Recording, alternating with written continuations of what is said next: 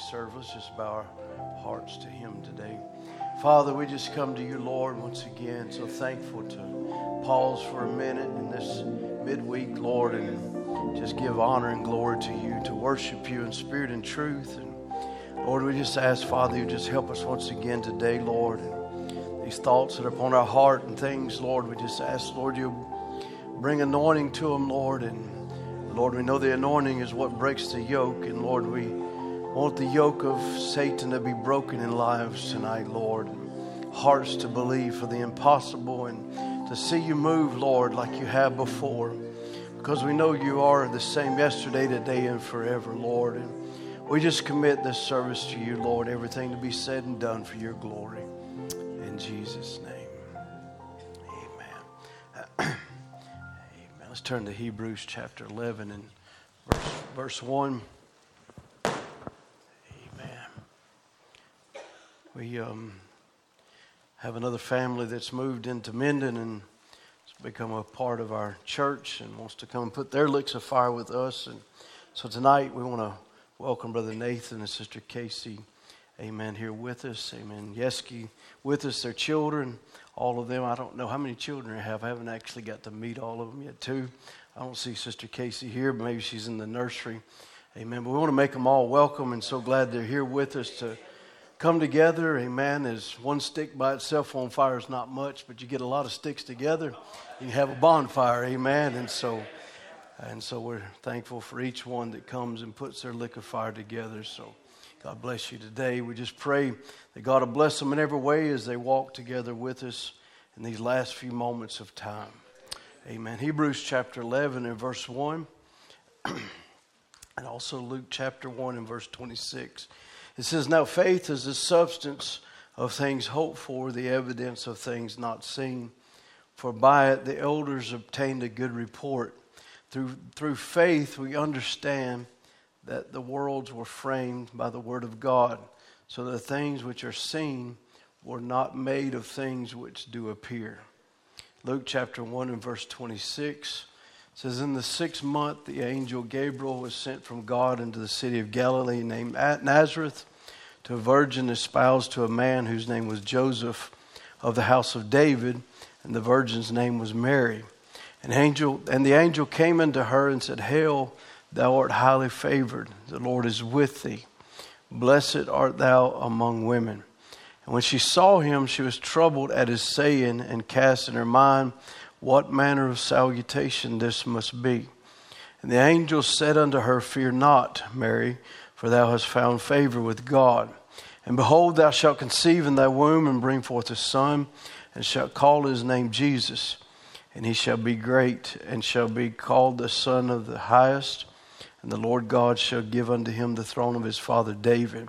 And he shall reign over the house of Jacob forever, and of his kingdom there shall be no end. Then said Mary unto the angel, How shall this be, seeing I know not a man? And the angel answered and said unto her, The Holy Ghost shall come unto thee, and the power of the highest shall overshadow thee. Therefore also that holy thing which shall be born of thee shall be called the Son of God. And behold, thy cousin Elizabeth, she has also conceived a son in her old age, and this is the sixth month with her, who also was also called barren. For with God nothing shall be impossible. And Mary said, Behold, the handmaid of the Lord be it unto me according to thy word. And the angel departed from her. Amen. We'll let you be seated. Uh, I'd like to speak to you this evening on a thought on it is the season for faith. Amen. It's not that faith goes in and out of season, but it is the time to believe. Amen. And I, I believe if there ever was a time upon the face of this earth to believe, right now is the time to believe. You know, I was looking at something Brother Branham said about a doctor he visited. He said, This doctor said, I studied to be a minister. I studied for four years and I became an agnostic. That's kind of interesting, ain't it? Studied to be a minister and become an agnostic. I just threw it all up and I said, There's nothing to any of it. He said, I studied Muhammad and they had virgin births. I studied Buddha and they had virgin births. Then here's the Bible. And I said, Just a minute, doctor. I said, You're trying to compare error with truth. That's right. I said, One of them is ridiculous and the other is sublime. That's right. They can't prove one thing. Muhammad can't prove it. He said, I visited the grave of most all of those founders, but where, where is Jesus buried today? I said, He rose again. Said, How do you know that they didn't just steal him away? I said, He rose again. How do you know? He liveth now. Where? In my heart. That's right. I said, The trouble of it is, doctor, in the Garden of Eden there was two trees. One was knowledge and one was faith. One was life Amen. And one was the death of one was death of knowledge, and the other was the life by faith. And as long as they eat by faith of this tree, all right, they lived. But when they got on this tree, on this other tree of knowledge, he died. The first bite he took, he separated himself from God. And man continually has been biting off that tree. And every time he takes a bite by knowledge, he destroys himself. God destroys nothing, but man destroys himself through knowledge. He says, Look, he bit himself off some gunpowder and he kills. He bit himself off of the, that tree an automobile and has killed more than all the wars put together. Knowledge by eating off of that tree. He's gotten himself a hydrogen bomb and nuclear bombs now, and I wonder what he's going to do with that. See, but the trouble of it is, these people, they figure up so much on this tree of knowledge that when they can't figure it out any longer, they just say bosh with all of it. How many knows what that means? I never heard that saying before. Bosh actually means all of this is nonsense or foolish talk. So if they can't figure it out any longer, they say it's just all nonsense. He said, Listen, in the name of the Lord, listen. How many thinks we ought to listen right there? When you can't figure it out anymore, that is the time to believe. Amen. When you can't figure it out anymore, that is the time to believe. It's like someone going to swim, and as long as you got your feet on the ground, all right, you can jump around, you can splash, but it's when you step off in the deep, then it's time to swim. It's where you can't figure it out. That's when you have to believe from there on. Amen. Figure out as much as you can, but when you can't figure out anymore, then from right there, start believing and believe only. You say, Well, I went to the doctor, and the doctor says I got a tumor, and he says he can't do anything for me, and it's done went all the way through me. It's malignant. I can't do nothing for you. You go to another doctor, he can't do nothing before you. It's done. Then from right there, start believing. Start believing. Believe right there and say, Lord Jesus, they can't do nothing, but I'm coming to you, and then God will move on the scene. See, faith Faith is something that you have to believe it's there when nothing else will declare it's there but faith. Amen. Many times your senses will not declare it's there. It would not declare healing is there, or deliverance is there, or salvation is there. But faith, amen, is something that you can take that can declare it, even though you can't see it with your eyes, you can't feel it with your feelings, you can't, you can't look around and see it or, or know it's there by any of your senses. But by faith, you say it is there because I have something to believe. And what do we believe? We don't believe man's ideas. Our faith is not on man's ideas or man's creeds or man's dogma. Our faith is upon the Word of God. Amen. That's where true faith lies. Now, amen, you can have faith in a tree, but that tree can die. You can have faith in whatever. You can have faith in your car and get in it today and go down the road and it kill on you right there before you get to Minden.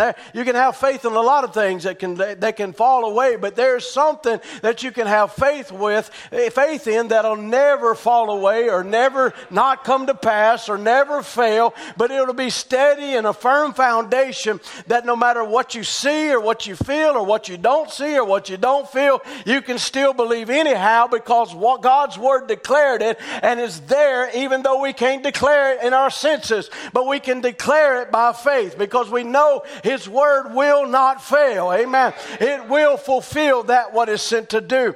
Amen. He that, in the Bible, you know, it says, He that cometh to God must believe that He is. And it is impossible to please God without faith. You can't please Him if you don't have faith. See, God allows you many times to come down to the end of the rope when you can't figure it out no more to see what you're going to do there. He allows you to come to those places in your life that the doctor can't help you, or your, your finances can't help you no more, or this, that, and the other can't do nothing for you. You can't do nothing for yourself. It's all, re- it's all done as far as humanly declarations can say, but God brings you to those places so you, He wants to see how you are going to go from there. If you're going to step off the tree of knowledge and step onto the tree of life. Amen. I believe there's a people that's living on that tree of life. They're living on the Lord Jesus Christ and His Word and what He has spoken this hour. Amen. We're not living, we're not believing, amen, the words of a, just the words of a seventh grade Kentuckian. It goes beyond that. Amen. It's been vindicated from on high. Amen. God Himself came down and said, Amen, to the words that we believe. Therefore, we can stand upon the Word no matter what is going on around us. Amen. Many of you people have faith, you know, Brother Branham said it this way, in your doctors, and he said, You should have. If you got a doctor, he said, Now, if something gets wrong with you, you go to that old faithful doctor you believe in. That's what you should do. That's good. And you submit your case to him. And, but if he says you should go to the hospital, you don't do a thing, but you, you maybe go home and pack a few clothes and go to the hospital. You don't necessarily argue with him if you believe him, if you got faith in that doctor. He said if he doesn't decide what you to go to the hospital, but he would thinks you just need a prescription and he gives you a sack full of pills and you'll swallow them and you don't even know what those pills are going to do many times, but you got faith in that doctor. He said, How about God? How about God if you're scared to swallow some of the gospels, amen, that He gives you? By His stripes you are healed. Faith is the victory that overcomes the world. Swallow it and see what happens. Amen. Swallow it and see what kind of effect. Amen. It'll have an effect in your life. See, it's a confidence. You show what confidence you have in your doctor by taking the medicine he subscribes. Now, I know we got a lot of know it alls, amen, who knows more than a doctor, and they'll go to a doctor and say, well, he don't even know what he's talking about. Well, why you go to the doctor to begin with?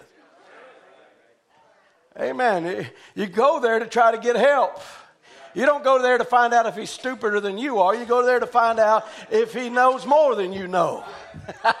amen. If he knows, amen, what that symptom may indicate or what, what that, that look may be or what that feel may be. Amen. He's studied. He's, uh, he's given himself. So you go there to, because you should have faith. Amen. It takes faith to go to a doctor.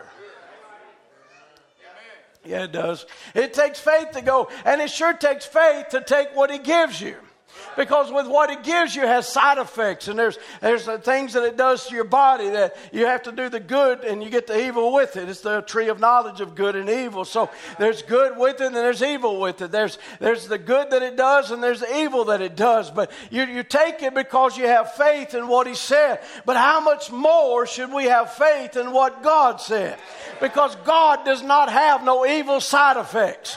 His word does not have one evil side effect or one one bad effect in your life. Matter of fact, it's nothing but good if you'll swallow the Word of God and let it go into your body, into the spiritual man, and begin, begin to ruminate on that and allow it to affect your life. It only has good effects. It's not good and evil, it's only good. Amen. Swallow it and see what happens. See, it's a confidence you show, what confidence you have in your doctor by taking his medicine. That's that you don't know what it is. You show your confidence in the doctor by submitting yourself to an operation. That proves your confidence in the doctor. But when it comes to Christ, many times we're scared to take him at his word. Come on now. And, and, and this Dr. Jesus ain't lost one case. hey, listen, you can go to a doctor, and I, I, believe in doctors, and I'm thankful for doctors. I, I'm thankful that God's given them the wisdom that He's given them this day. Honestly, I wouldn't have wanted to go to a doctor 100 years ago or 150 years ago and they thought they had to bleed you to death or bleed, you know, what all the, the stuff they, they had tried to. I'm glad they've learned to where they're at right now. Amen. Quite, quite amazing what they can do in the time that we live in. But there's a point that your doctor can only take you so far. Amen. Amen. But see, when it comes to an operation, there's many of them that have made the wrong moves. There's many of them that's, that's done things, and many of them malpractice and, and done things on purpose and killed people. Come on now. There's many of them, though, that uh, in their own wisdom and knowledge, they tried to do their best they can, and they, and they, and they slipped or in surgery or something happened, and they lost patients, or, or the surgery didn't do no good. But this doctor, Jesus, has not lost one patient. He has not misjudged one case. He has not misdiagnosed one case. He, he knows exactly what is going on in your life, and He knows exactly what it will take to, to heal that in your life. He knows exactly, but when the healing or the pill comes, the gospel comes, it's up to you to take it. Amen. It's up to you to believe that's not just Timothy Pruitt or Tim Pruitt or, or Joe Adams or Aaron Oglesby or whoever stands behind this pulpit. That is a gospel that is being given to me. And if I'll take it in my life, it'll heal me of my disease, it'll heal me of what I'm going through. We've said it many times before, and Brother Tim's used this analogy before, but it's worth repeating. With animals, Brother Tim was one of the best I've ever seen at diagnosing goats. You know, you could pull their eyelids back and they'd be pale and it's got worms. Timothy, go pull up so much mLs of cydectin and give this, and go get, get pull this shot up and do this. And so I'd go do it. You know, I'd go grab that goat, chase that goat down, or find it on the stand somewhere and grab a hold of his neck and pull it around, open his mouth and push that right down. That goat didn't have one choice whatsoever it was going to take that medicine. Uh, because I had decided, or Brother Tim had decided, this is what it needed, this is what the problem is, this is what it's got to have. And so you grab a hold of the goat and you just put it right down its old throat and you just push it in, or you pull a shot, put it in this muscle or under the skin, however it's, however it's to be given. And, and it didn't have, it, could, it couldn't say, I, I, don't want that today. I, I don't feel like that's what I need. I, I, want, I want a second opinion. There wasn't no second opinions. I, you know, it was I was the only opinion. That, that was the only they, they couldn't say no. But that's the difference between you and a goat.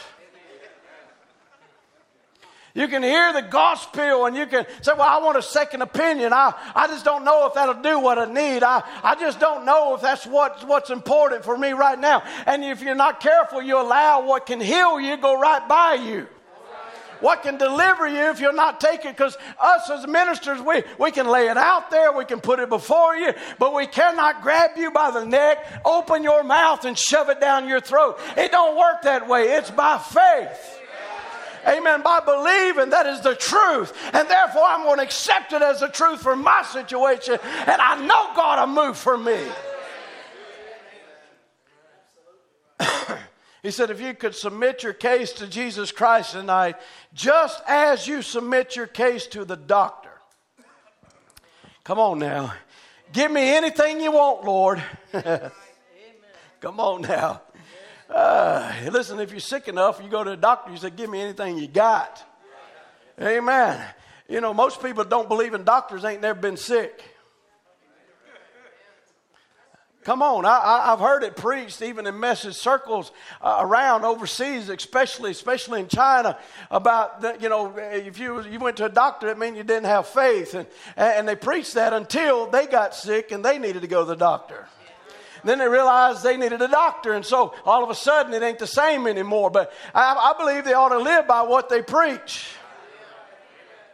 Amen. There was people that lost children, lost little babies and things because they wouldn't take them to the doctor because of what this man preached. But when this man got in that situation, he got sick enough, he went to the doctor. He ought to live by what he preached. Amen. But listen, you have to submit. Give me anything you want to, Lord. And listen, that's the way we ought to come. That's what real faith is, whatever it is. If it's if I need to humble, let it be a humble pill. If I need to bow down and, and worship you, give me one of those pills. If I need to ask for forgiveness, give me that pill, Lord. Whatever it is, I want to take it. I need help. You're the doctor on the case. Then you can have victory.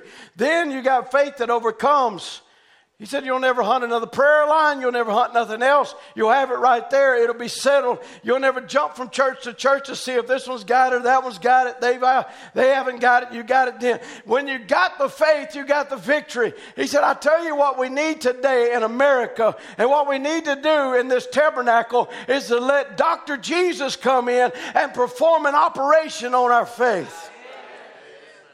Amen. Perform an operation on our faith. The doctor tells you you got a little appendix. It's all poison. It ought to come out. You got this or you got something else wrong. It's got to come out. What it takes out, out so the rest of you can function right. That's what's the matter with our faith. We're afraid to let God take his operating word, his knife sharper than any two-edged sword, and operate us and tell us that our little fandango and our humbugging around is wrong. And we got to turn loose of every shadow and say, towards God's eternal promises hard as we go. Jesus will perform an operation of our faith. He'll take away all doubt. He'll take away all fear. He'll take away all worry. He'll take everything out of there that's not supposed to be there.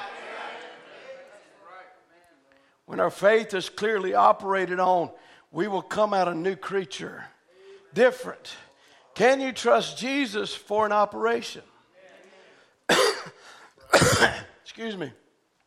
Can you trust Jesus for an operation? Can you trust Him and believe in Him? And can you say, Lord God, at Thy word?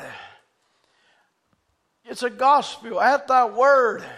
You know, His disciples in St. Mark 5, they said, We signed all night and have taken nothing. Nevertheless, Lord, at Thy word, I will let down the net.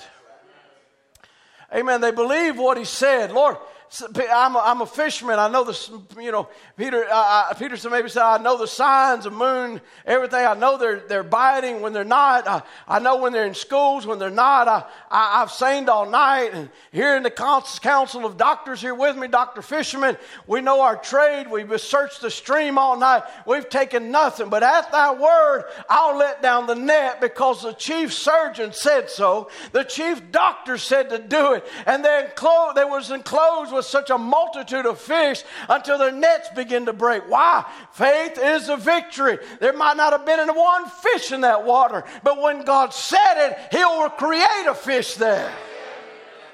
Hallelujah. He'll put them there no matter what your senses declare.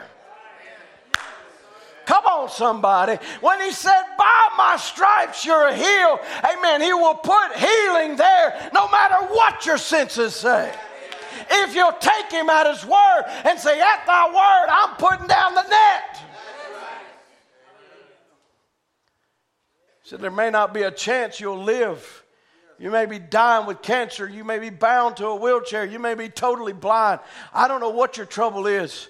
But if you'll take chief doctor's subscription, whatsoever things you desire, when you pray, believe you receive it, and ye shall have it. Hallelujah. That's what's written on the outside of your bottle. Amen. Whatsoever things you desire, when you pray, believe you receive it, and you shall have it. And believe that faith will overcome any difficult that is there.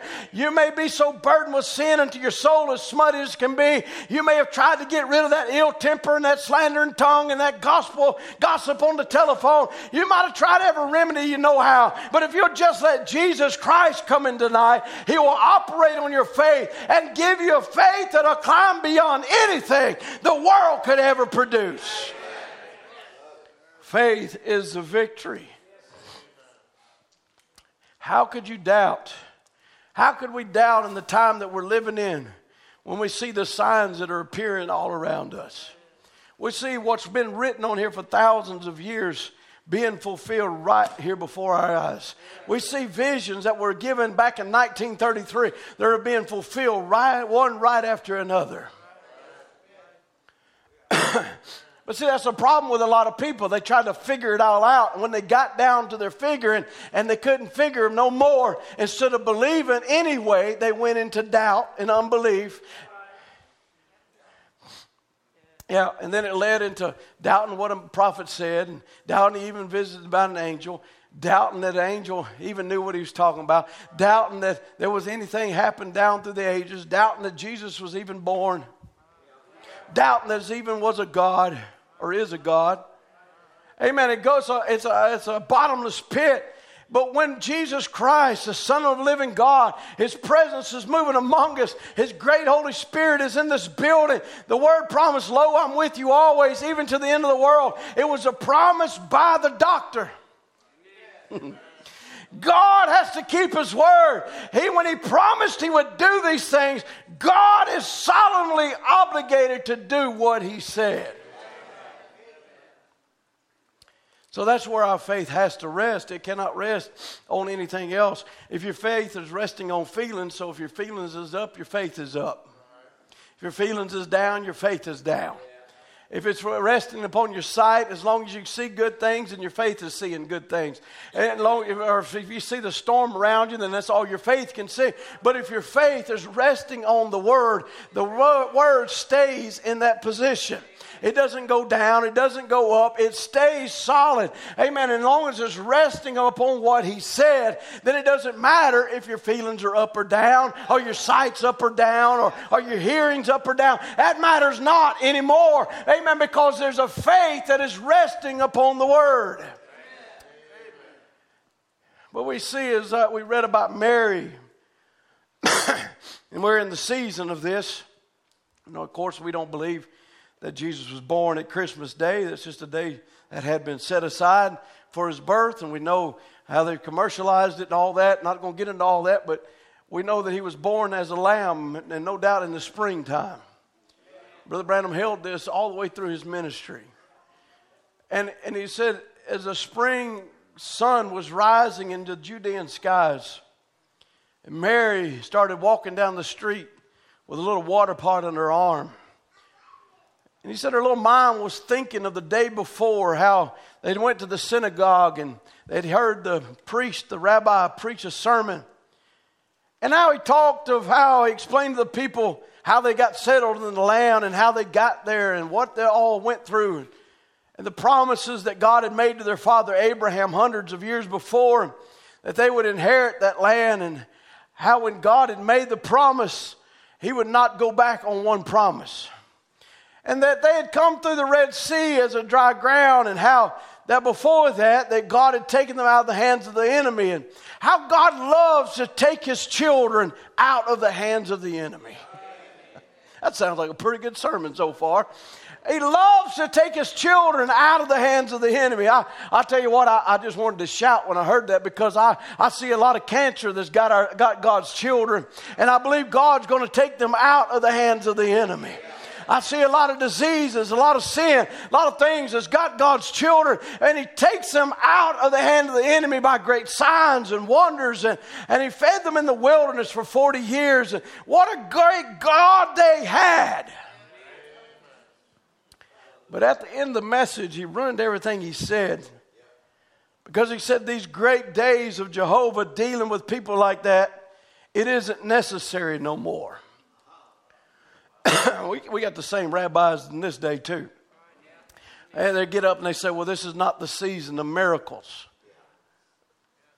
Rabbis in the message pulpit, this is not the season of miracles. Well, let me tell you something. What the prophet said, he said, if it's if it, the, the, season of miracles, if it's not the season of miracles, then the, if, the, if it's not the day of miracles, then it's not the day of God.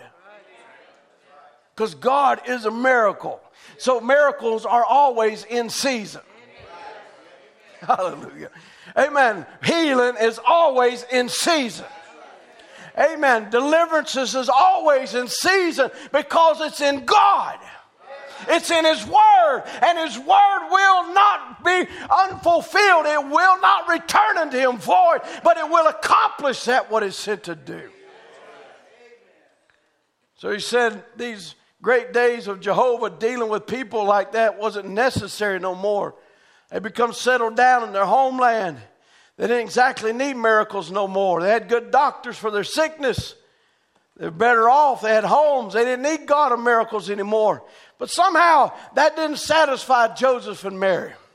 Somehow, something on the inside, you know, they were to be engaged. Uh, they were engaged to be married soon, and, and you know, as the custom was, after the service was over, they would go to their home, to the home there, and she would come over, and, and they would sit on the porch there and would talk about things, and they'd look across the hill where he was building a house for them, and you know, he's a carpenter, and so he, he would try to get all the doors to fit exactly right and the windows to fit exactly right, because he was building a special place for his bride and you know the windows had to be plumb and the door had to work operate operate right and all these things and they was talking about all the things and the colors and this that and the other then their thoughts started going towards what had been spoken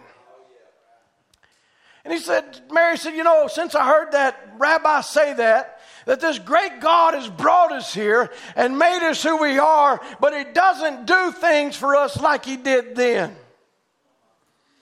I've been thinking for a long time that if that, that, this God was as great in the days of our father as he was in the days of our grandfather, why isn't he just the same great God today? Brother Branham said, That's good thinking right there. Amen. Because if he was God back then, he's still the same today. If he did miracles back then, he still does miracles today. If he healed back there, he still heals today or he's not God. And let's just fold it up and go home. But he is God. She goes back in the house.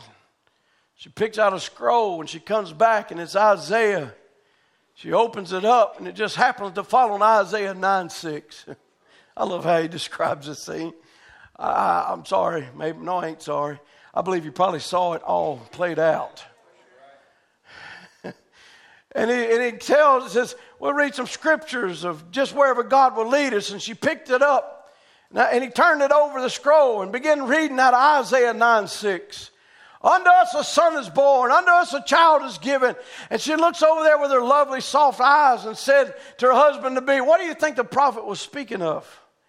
He said, Well, Mary, I, I, believe he was speaking of the Messiah that's to come. And that's why we keep our bloodstream clean and we don't mix with other nations because someday God's going to send a Messiah among us.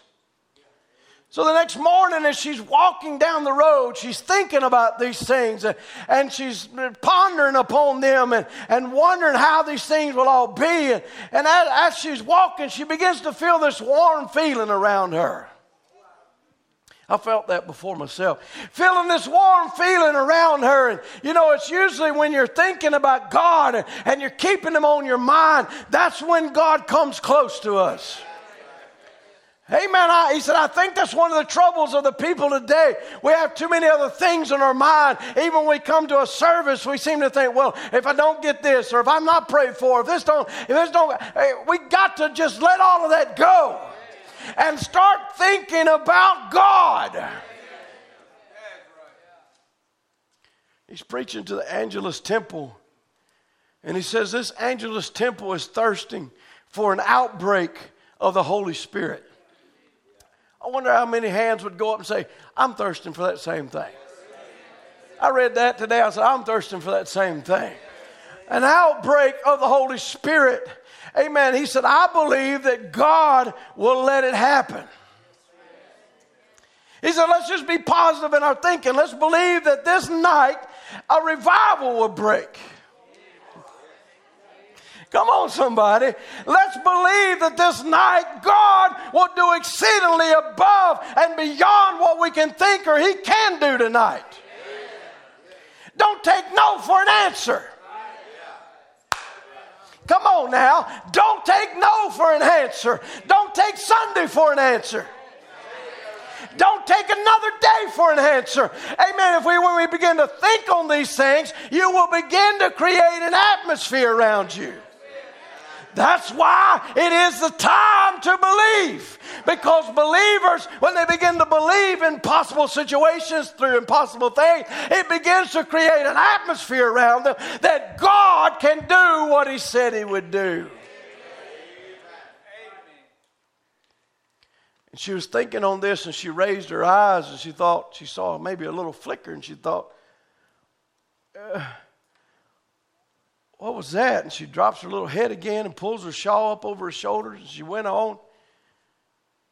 What did Isaiah 9 6 mean? Listen to this statement. When God puts something on a person's heart, he's ready to do something. Whew. Mercy, Jesus. That's the reason he's ready to give this place an outbreak of the Spirit of God because it's on our hearts. Come on now. Amen. It's because it's on our hearts. And as she thought on these things, and while she raised her head again, she felt real strange and thought, wow, what is going on? And he said, I just love to feel the presence of the Holy Spirit. It just gives me blessed assurance. You don't always see it, but it's there anyhow. And as she's moving along, she raises her head again, and there stood that great light before her. Perhaps the same pillar of fire that led the children of Israel. Come walking from that light came an archangel, Gabriel, and he said, Hail Mary. That means to stop. Blessed art thou among the women.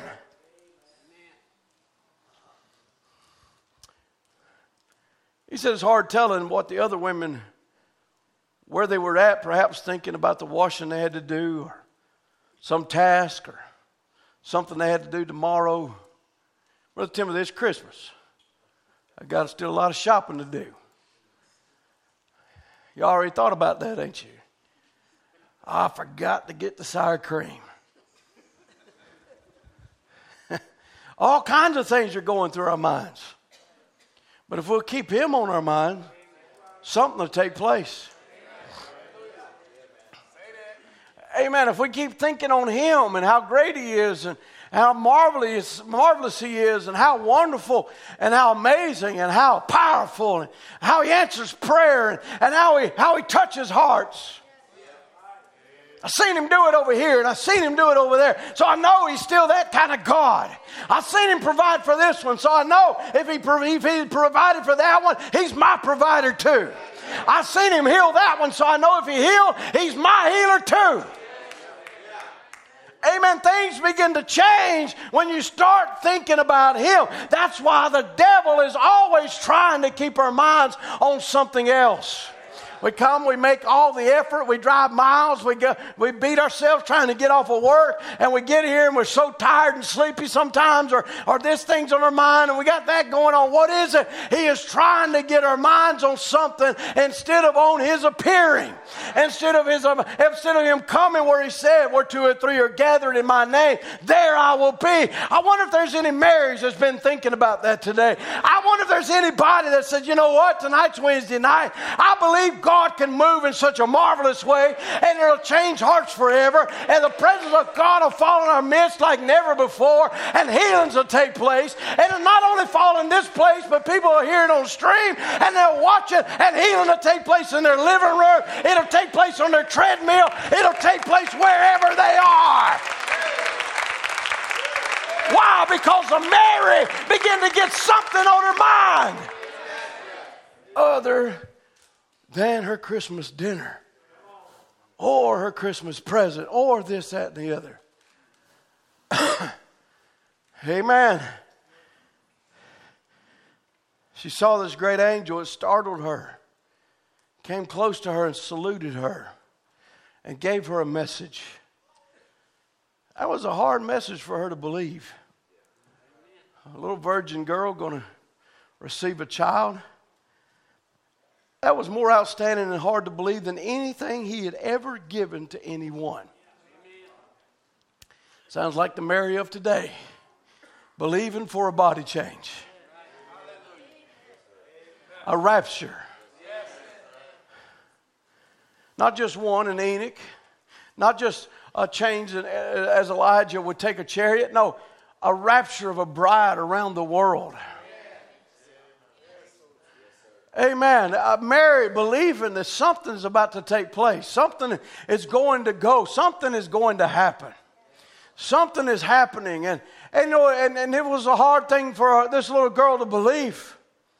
Six months before, he had met with Zacharias and the, the priest in the temple, a priest, a preacher, who should know the words, who, who should know an angel when he sees an angel, who should believe when he hears him speak to him. But he doubted him. And from his doubt, he took away his speech.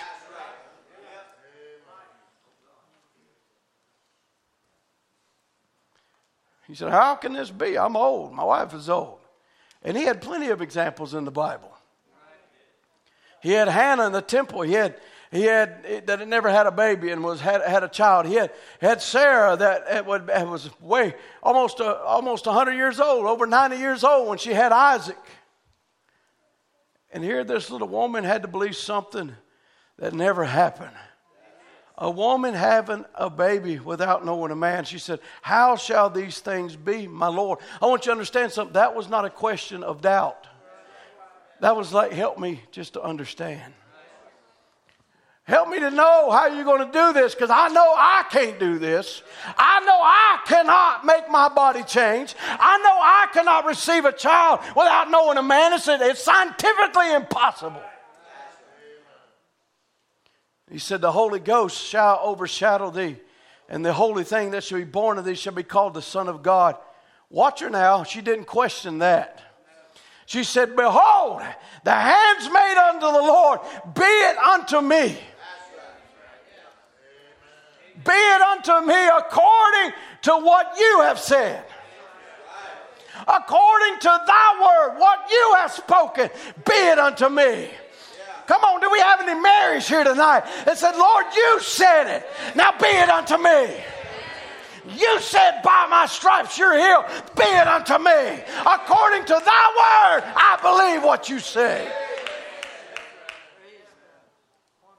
If we could just do that, he says, that's what God loves.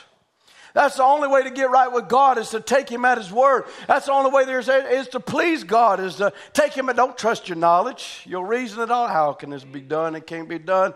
And when you reason, you lose the victory. We must cast down reasons and believe what God said is the truth. Mary took him at his word and he changed the whole course of natural life for her. He will change the course of your life tonight if you'll take Him at His word. Hallelujah.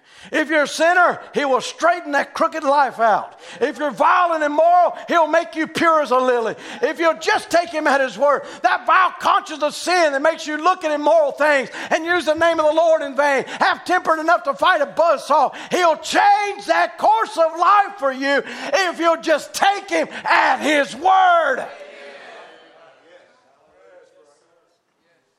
If you have cancer tonight, He'll change that for you and bring you health. It's in all. He's the Lord God that heals all thy diseases. If you have tuberculosis or sickness of any kind that the doctors cannot help, He will change that for you if you take Him at His word. And this is His word. I am the Lord thy God that heals all Somebody say all. All, all thy diseases. At they be it unto me. Here I am, Lord, at thy word. What you have said, I believe. Let it be done. As soon as the angel had told her about her cousin, and she accepted the Lord's will to be done, the only thing she knew what happened is the Holy Spirit was going to do it.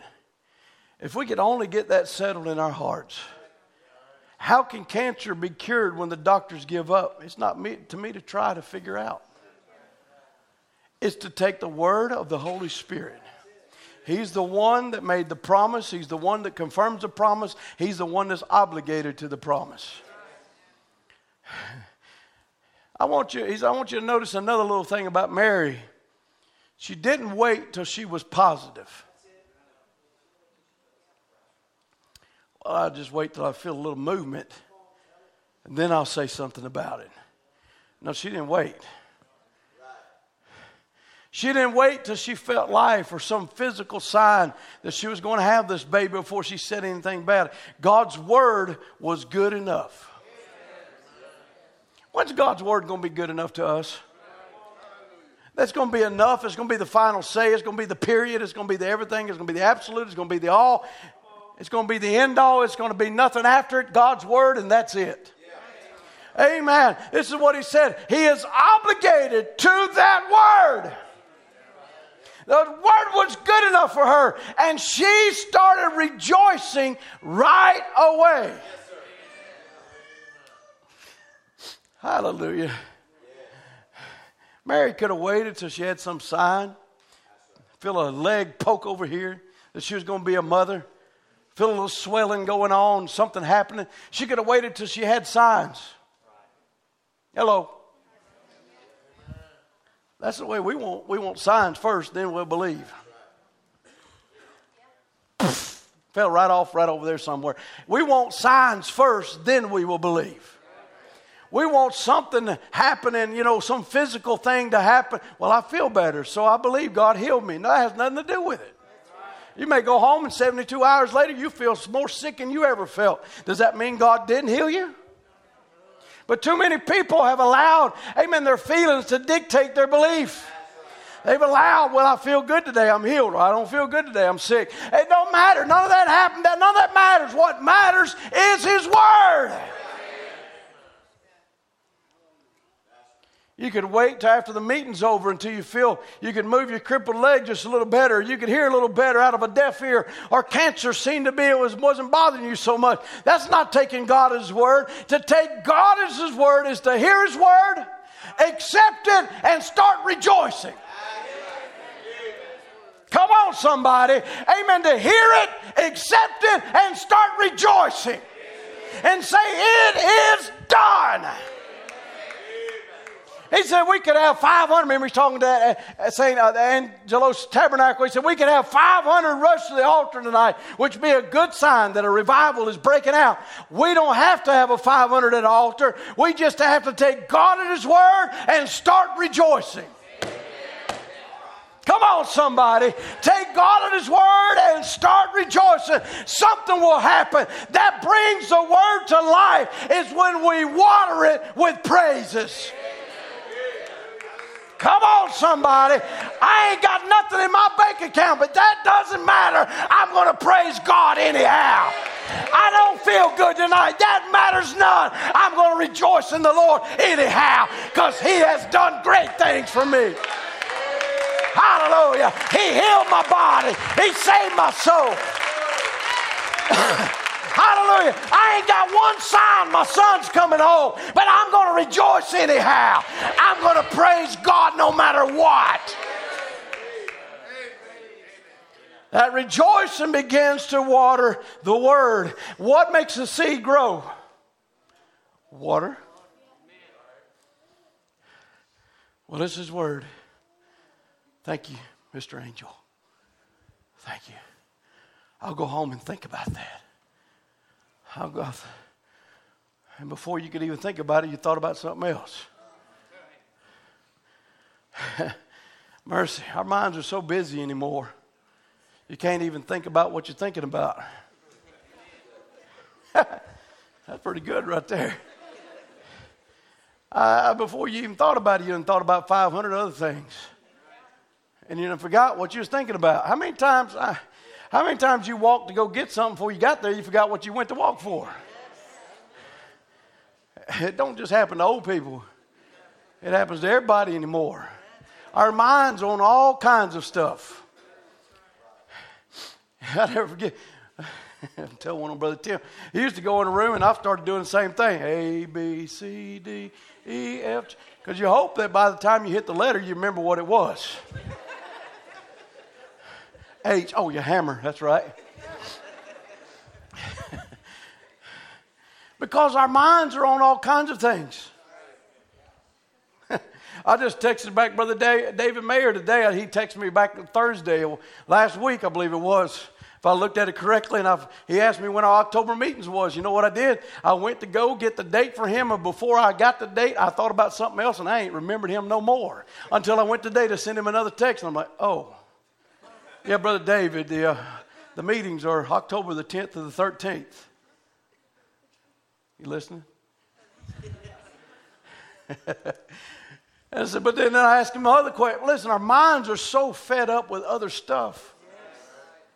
Satan is a he's, he's, he's, he's made this age, and so we get into things. Well, I, I, thank you, thank you, Mr. Angel. Thank you, thank you. I, I think that's a pretty good word. I, I think that's all right. I, I just go home and think about it. That wasn't what Mary did. She didn't think about it.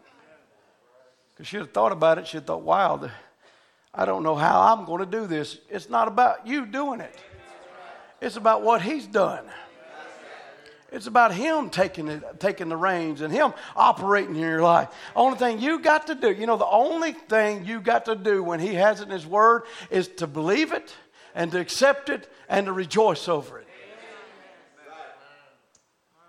Did I read that right? Let me go back and see if I can find that. Hear His Word, accept it, and start rejoicing. It ain't figure it out and make all the X's mine. It ain't algebra. It ain't geometry. It ain't none of that. It ain't nothing you got to figure out. God has already got the answer. He's already got it. He knows exactly how He's going to fulfill it. The only thing you've got to do is say, Yes, Lord, I've heard it, I accept it, and I praise you for it. I thank you right now for my healing. I thank you right now for my son and my daughter. I thank you right now for the salvation of my children. I thank you right now. When Jesus told them to wait in the upper room in Jerusalem until they was due with power on high, that word fell on their ears. They was in that temple continually praising God day and night. What were they doing? Watering the promise. This is why Satan's always against our praise. Well, you got the word. Well, you're supposed to water the word. That's what I hear prophets saying. And water that promise. And all of a sudden there came a sound from heaven like a rushing mighty wind, and it filled all the house that were setting. The word was being watered. Amen. And it took life and started going. If you want a revival, start watering the word. It's a promise. That makes me feel religious right now. I want to come out of the wheelchair, start watering the word. I want to come out of cancer, start watering the word. He heals cancer. He heals all our sickness. Thousand times, thousands of infallible proofs we've seen. And even in our day, we've seen proofs. Mary started quickly testifying she's going to have this baby. How was she going to have it? She never know a man. There was never such things ever happened before, but she just took God at His word as what it meant, what he said it, and she believed it and began to rejoice. If each person in here tonight that's bound with sin in your lives will just take him at his word and start rejoicing because Jesus said, He that cometh to me, I will in no wise cast out. Woo, Jesus. That's a lot to rejoice about there. Amen. You come to him, he's not going to cast you out. Amen. You ask for bread, he's not going to give you a stone. Amen. You ask and you shall receive. She was so happy about it, so happy that God had permitted her to be the one to fulfill this promise. Come on now. Why y'all in your wowsy, wowsy woos when God has permitted you? He's permitted you to be the bride in this last day. Not be out in some denominational snare somewhere or in some sin pot somewhere, but He's approved of you and He's called you by name and He's pulled you out of sin. And He's pulled you out of unbelief. He's pulled you out of the world and He said, You're mine. He didn't leave you where He found you. He didn't leave you in that darkness. He didn't leave you in that pit of despair, but He reached down and the devil thought he had you down far enough, but it wasn't too far that he couldn't reach down and grab a hold of you and pick you up. But not only has he picked you up, he's washed you, he's cleaned you, and not only has he done that, he has filled you with his own life. There's something to rejoice about. He allowed you to fulfill this.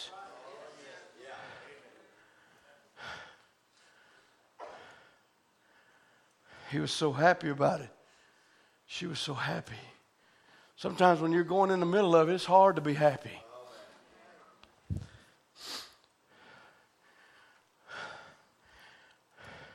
So happy that God had permitted her to let a first hand miracle be performed on her.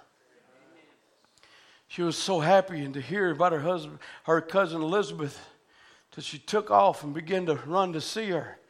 Six months, she'd been with child, pretty well worried about it. Little baby had been promised her in old age. Six months, and there was no life in that little baby yet. That's altogether unnormal. For about three or four months, life appears, but it was six months and there was no life. And Elizabeth had hid herself because she didn't see it being fulfilled. Somehow, down in her heart, she believed, though in her fearful condition, that if God had given a promise to Zachariah, her husband, a just man, she prayed for this baby, and signs were showing. And she knitted the little booties to get ready. That's it. That's exactly what you do. Make ready for it. Hallelujah. I'm not making that up. That's a direct quote. Get ready for it. Tonight, get your blanket off your body, get your foot on the floor, get ready. Come on out of the wheelchair. Come on off the bed. Make ready for it. Come out of your doldrums. Come out of your unbelief. Come out of your depression. Come out of your fear and. Come out of it. Let's get ready for it. Told my wife the other day, I said, I'm so sick of being depressed. She said, That's good news. Come on, somebody. If you're sick of being sick, that's good news. If you're sick of being bound, that's good news. If you're sick of that old devil that's trying to hold at you, that's good news. Make ready for it. You're coming out. Make ready for it. You're leaving that place and you're going on to the promises of God.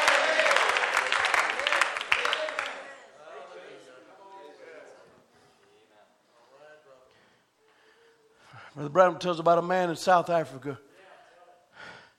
Never had a pair of shoes on his feet in his life. Been back in the jungles, born with deformed feet. He came walking up through the prayer line, clubbing his little feet along, had a shoebox under his arm. Woo! How many tonight come walking in here with your promise? Hallelujah. Had a shoebox under his arm. Amen. Here he's clubbing along. I said, What in the world is in there? He said, A pair of shoes. What do you expect to do them? I'm going to wear them. When the service was over, he had those shoes on, running down the yard just as hard as he could go, praising God. What did he do? He took God at his word. He said so much, and when he was asked, he said, I've seen others come up crippled and go home healed. I've seen others that were blind that can see. God won't turn me down. Oh, Jesus. If we can get that revelation tonight, God won't turn you down. God won't turn you down. God won't turn you down.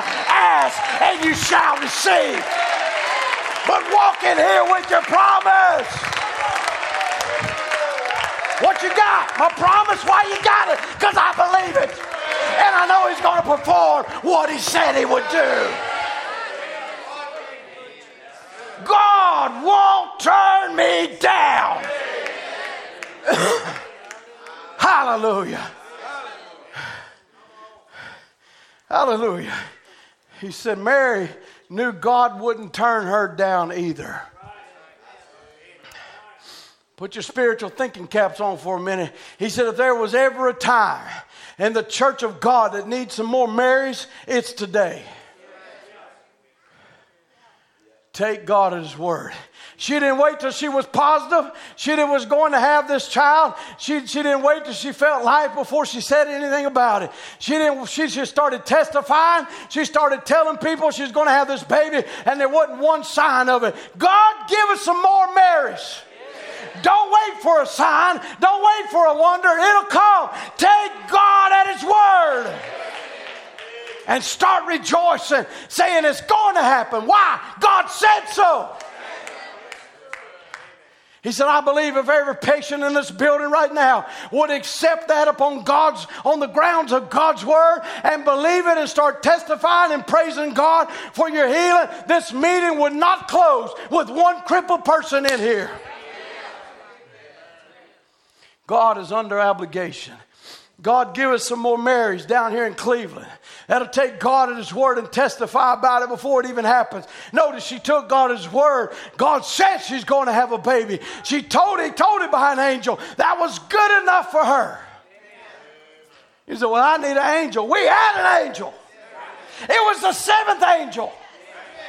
This is the word that I'm preaching you tonight. It's out of the mouth of the angel and he's needing a Mary that says, Be it unto me according to thy word. I believe it. I don't care what doubts arise. I don't care what the critic says what or this preacher says that. It has nothing to do with it. I'm just going to rejoice and water the word and watch it grow. It's what we're called to do.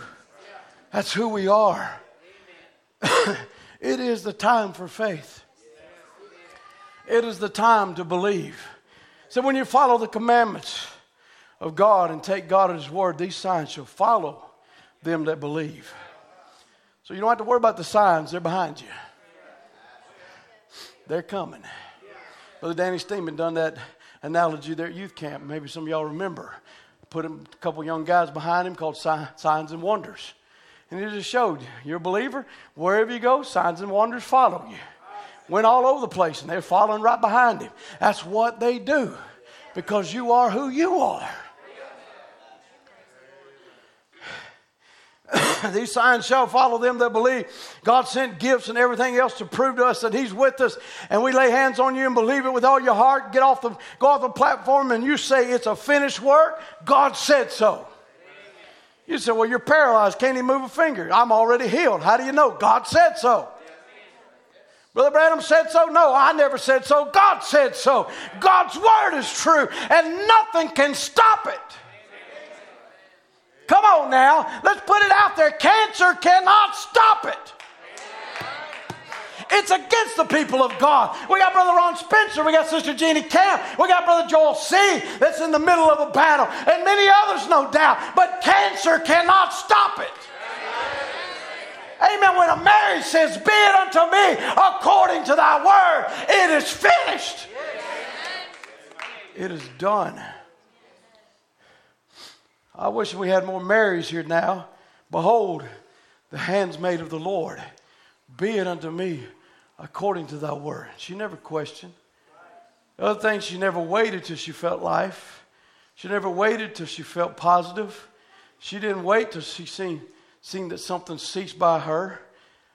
Glory. That's good enough when God said so, that settles it.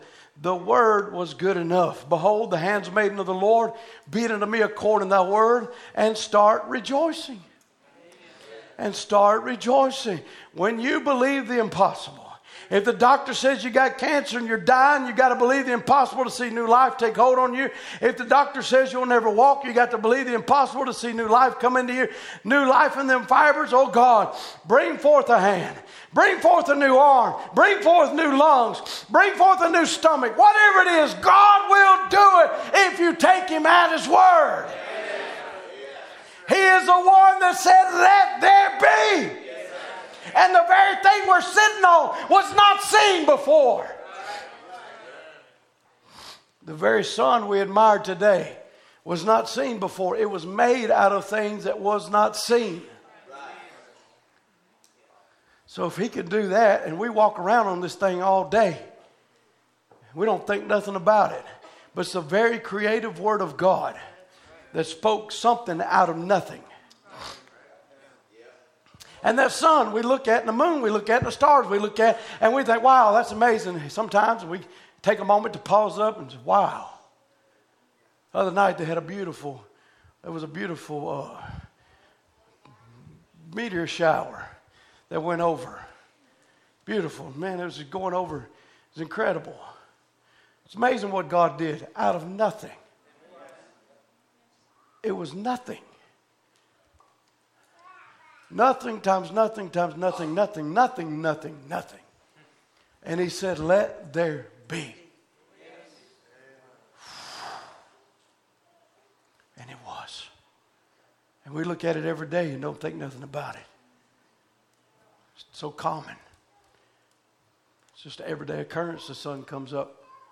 It's been coming up for thousands of years, Brother Timothy. What's the big deal? That's the spoken word of God. That is a sign to you that His word works. Every day. How much more can that God who created something out of nothing create a new liver? Check, he's done that. Create a new heart? Check, he's done that. Create a new stomach? Check, he's done that.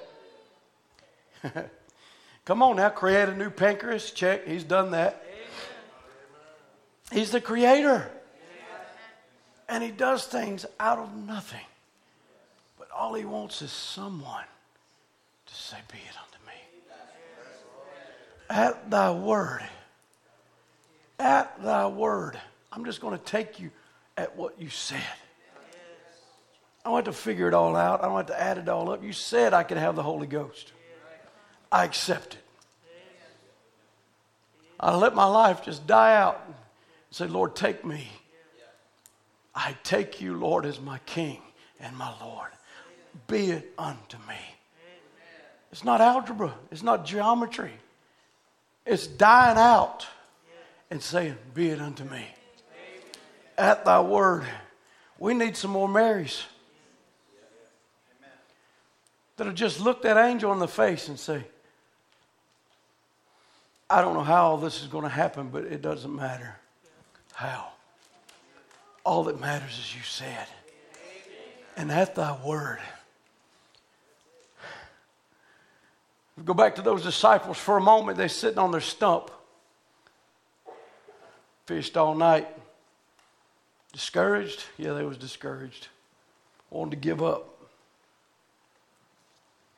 They knew how to fish. There's fish. There's fishermen. They wasn't somebody just bought a boat and decided to go fishing. It's what they did.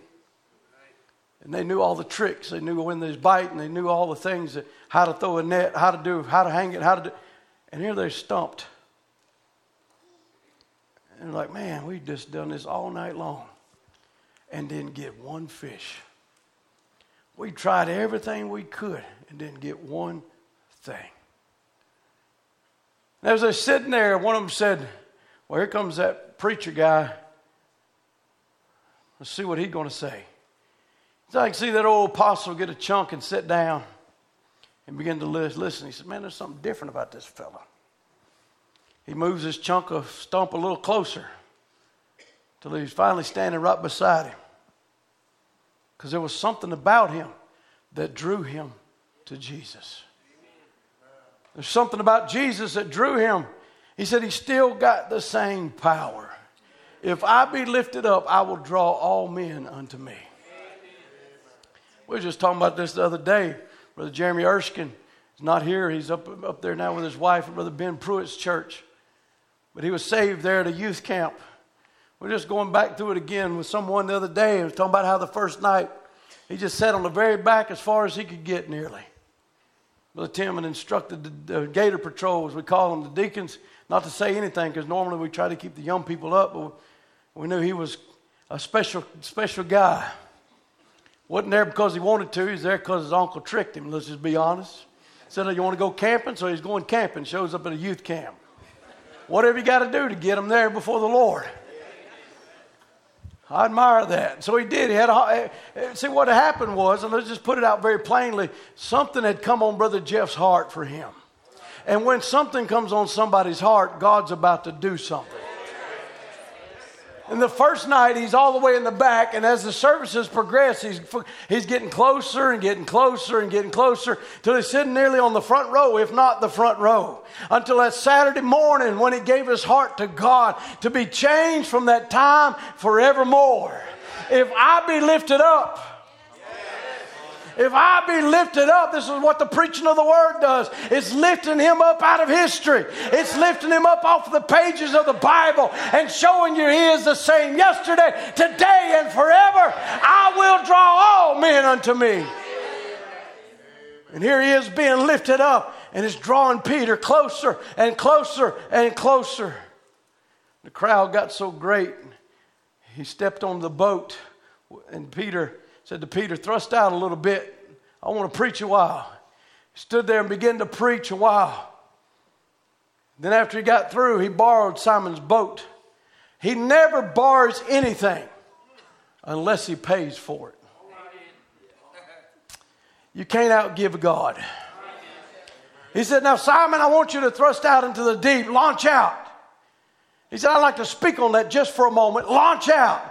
That's what the trouble with people's faith is tonight. You're afraid to turn it loose.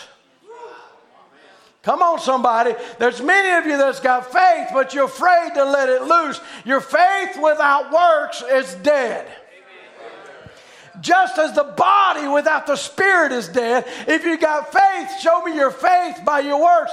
Now, Paul was justifying Abraham by faith. James justified him by works. Paul said Abraham was justified. Romans 4 by faith. So James come over and said he justified works. By both of them, one confirmed the other. Paul was speaking what God saw his faith. Jesus, James was speaking what man saw his works. So if you say, I got faith in God and afraid to put your faith to work, it's not good. You have to launch it out. That's what's the matter. Many of people are afraid to launch out. You're afraid to venture a little bit just to say, Well, I can. I can do all things with Christ who strengthens. Amen. Look at him. Said, hey, launch out into the deep.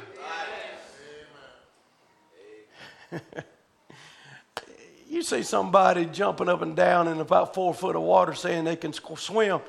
You know they can't swim. They ain't proved nothing. I don't care how much they say they can swim.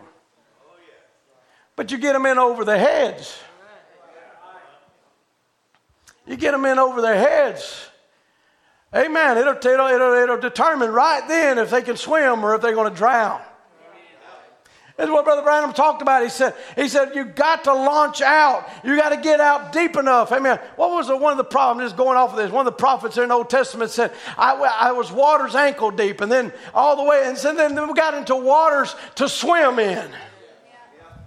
Come on now. God wants to take you further and further and further until you don't have no more support under you. You can't support yourself no more. You can't do nothing about it no more. You don't know, you just flop around all you want to, but on, your own, you can't do nothing about it. So He takes you out in places that you will know when you get there, this has nothing to do with me, it's all about Him. And he took Peter to a place that he knew, I know there's no fish here. I done tried it on my own. It's impossible. Launch out the deep and let down for the draught. Well, Lord, we fished all night. Well, I've tried so many services. I've tried so many times, Lord. I've tried and I've tried and I've tried. That's right, you tried. Now he's telling you, go on out a little deeper, throw down your net. Peter looks at all of that and he says, But at thy word, at thy word, I'm going to let down the net. And he lets down the net. He said, See, there's a secret. At thy word, taking God at his word. Just face value. What he said, it's what he said. Take it at his word. If there was no fish there, God will put a fish there. He did do it, the same net that went through the water all night long and caught nothing. I went through the service after service after service and I caught nothing. But when God said, put it right there. And tonight you may have sang through every doctor's office, you may have sang through every healing meeting, you may have sang through every service, but tonight at thy word, Lord, I put on the net. That's the way it is. At thy word, I'm going to let it down because you told me if I ask anything in your name, there you would do it. And I believe it to be the truth. And I'm letting it down at your command. Amen.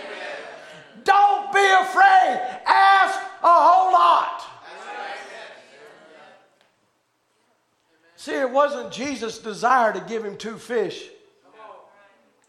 That's all we, we you know, we, our, our minds, we think, well, I just get a little bit, that a bit. No, big things are as easy to ask for as little things. Because with God, nothing, there's no difference between a big thing and a little thing. It's all the same to him and just as easy to perform. It does not matter if it's a toothache or if it's cancer. It doesn't matter if it's sin or whatever it is. Amen. A little thing, big thing that has nothing, that's, that's only in our own human intellect.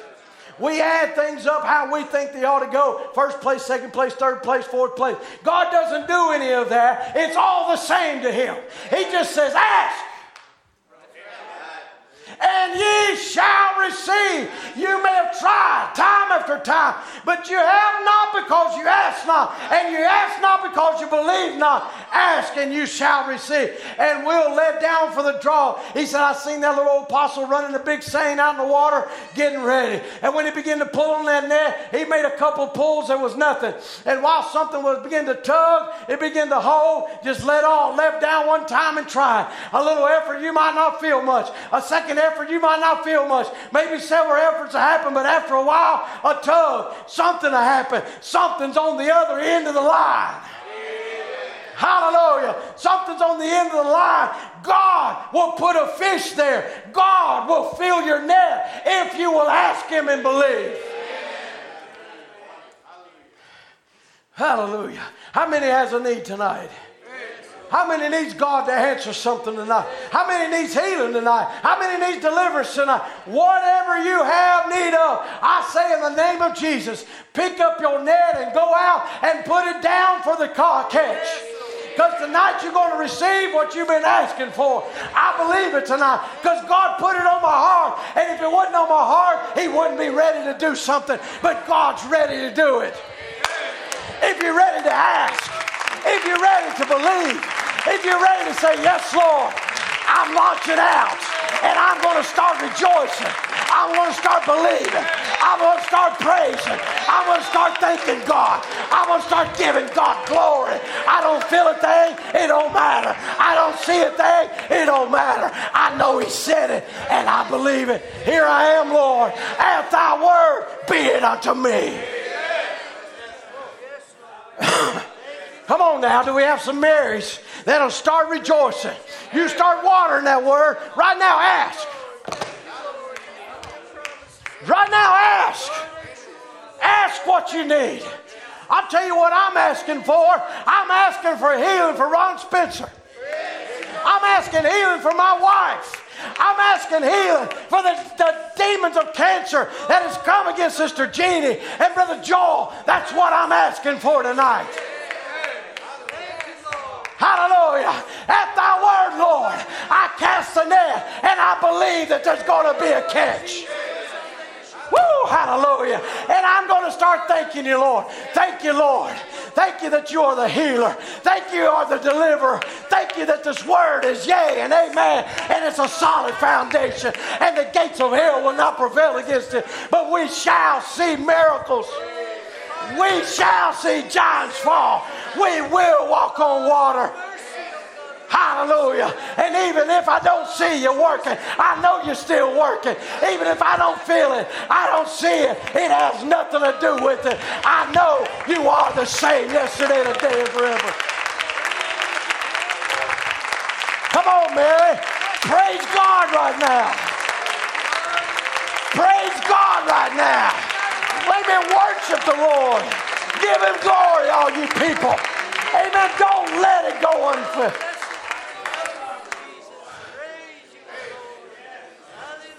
Hallelujah. I can't do all the praising for you. You got to do it. Come on now. Water that word. Water with your praises. Water with the glories to God and the hallelujahs. And the blessed thou be, thou son of David that's had mercy on me and you met my need. Bless your holy name.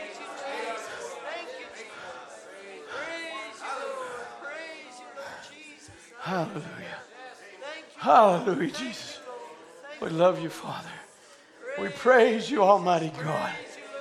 Hallelujah. You ain't felt a tug yet? Keep tugging. Amen. There's going to be some fish on the end of that line.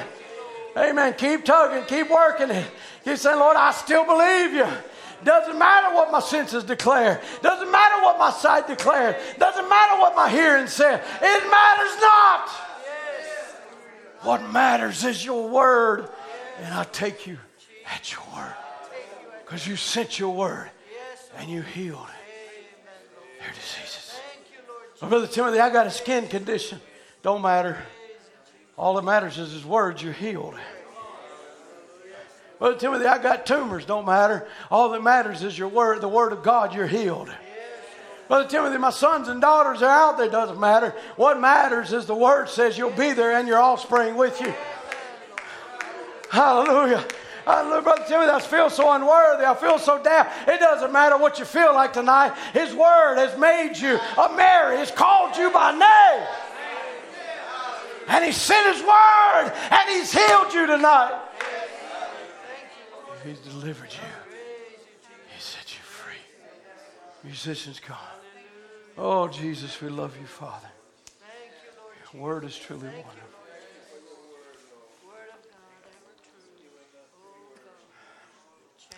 It's a season for faith. Will somebody believe? yes, Lord. Oh, yes, Lord. Blessed be the name of the Lord. Hallelujah. Let's just worship Him now. Water that word with our praises. Lift Him up. Can we sing that song, Mighty You Are? Mighty You Are. Yes, Lord. Let's just tell Him who He is. Yes, Jesus.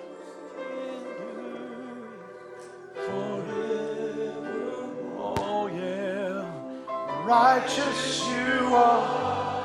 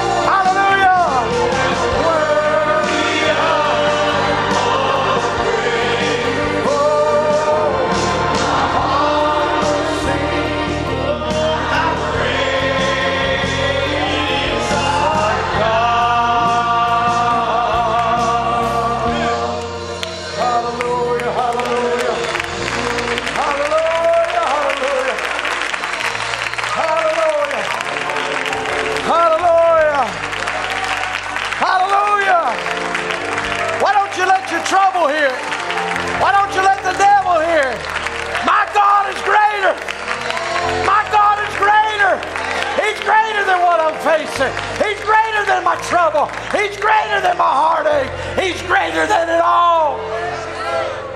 Oh, little bride, lift your hands up. Give God praise. Let your heart sing. Let your heart sing right now. God, you're so great. You're so wonderful. You're so mighty. You're so good. You're so wonderful. You're Jehovah Jireh. You're Jehovah Rapha. You're Jehovah Shammah. You're more than enough. And oh God, thou art my God. And you won't turn me down.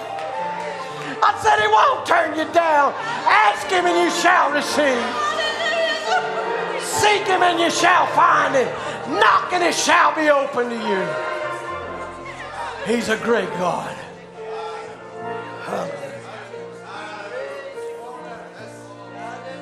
Hallelujah, Jesus. Hallelujah,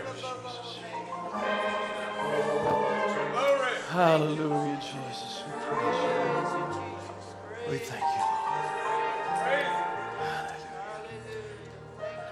I'll let you be seated. Sister Jessica, can you put the needs up on the overhead? We're in this service again in prayer. Ask and you shall receive. Seek and you shall find. Knock and it shall be opened to you. Ask for big things. Ask for God to do what He said He would do. Amen. The brothers can put on some music. If you feel led, you can go. Just spend a little time in prayer, thanking the Lord.